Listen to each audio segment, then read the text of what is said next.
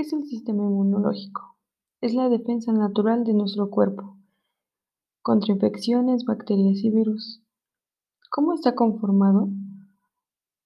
El sistema inmunológico está conformado por células, proteínas, tejidos y órganos, las cuales mm, nos van a ayudar a proteger día y noche contra algún patógeno.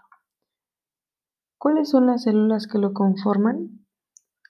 Tenemos a los leucocitos, son células sanguíneas, las cuales son producidas en la médula ósea. Se van a encontrar principalmente en la sangre y tejido linfático.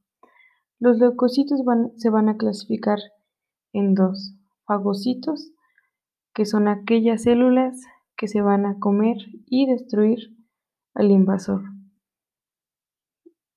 Aquí hay unos tipos que son granulocitos, Dentro de esto entran neutrófilos, basófilos, eosinófilos. Ahora, llegamos a los linfocitos. Son las más pequeñas de la familia y estos van a reconocer a invasores que anteriormente pudieron haber estado en nuestro organismo. Los linfocitos también se dividen en linfocitos B, y linfocitos T.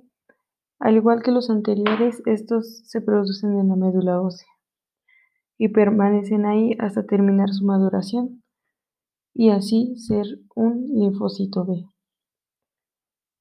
Por otro lado, pueden desplazarse al timo y madurar para ser un linfocito T. ¿Cómo trabaja el sistema inmune? El sistema inmunológico está siempre alerta para detectar y atacar al agente infeccioso antes de que cause daño.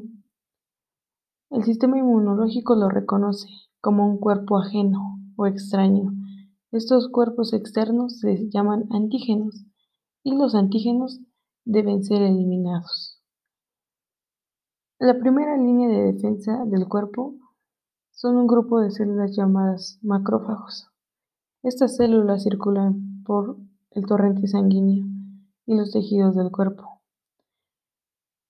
vigilantes de los antígenos.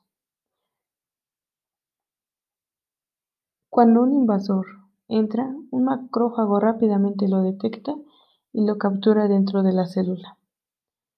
Enzimas en el, en el interior del macrófago destruyen al antígeno, procesándolo en pequeños pedacitos.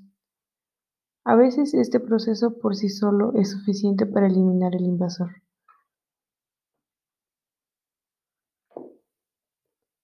Sin embargo, en la mayoría de los casos, otras células del sistema deben unirse a la lucha. Pero, antes de que otras células puedan empezar su trabajo, los péptidos antígenos dentro del macrófago se unen a moléculas llamadas antígenos de leucocitos humanos. La molécula de el péptido, ahora llamada complejo antígeno, es liberada del macrófago. Las células llamadas linfocitos T pueden entonces reconocer interactuar con el péptido que se encuentra en la superficie del macrófago. Una vez dicho esto es reconocido, los linfocitos T envían señales químicas llamadas citocinas. Estas citocinas atraen a más linfocitos T. También alertan a otros linfocitos de la clase B para que produzcan anticuerpos. Los anticuerpos se liberan a la circulación sanguínea para encontrar y unir más antígenos. De esta forma que los invasores no puedan multiplicarse y enfermar.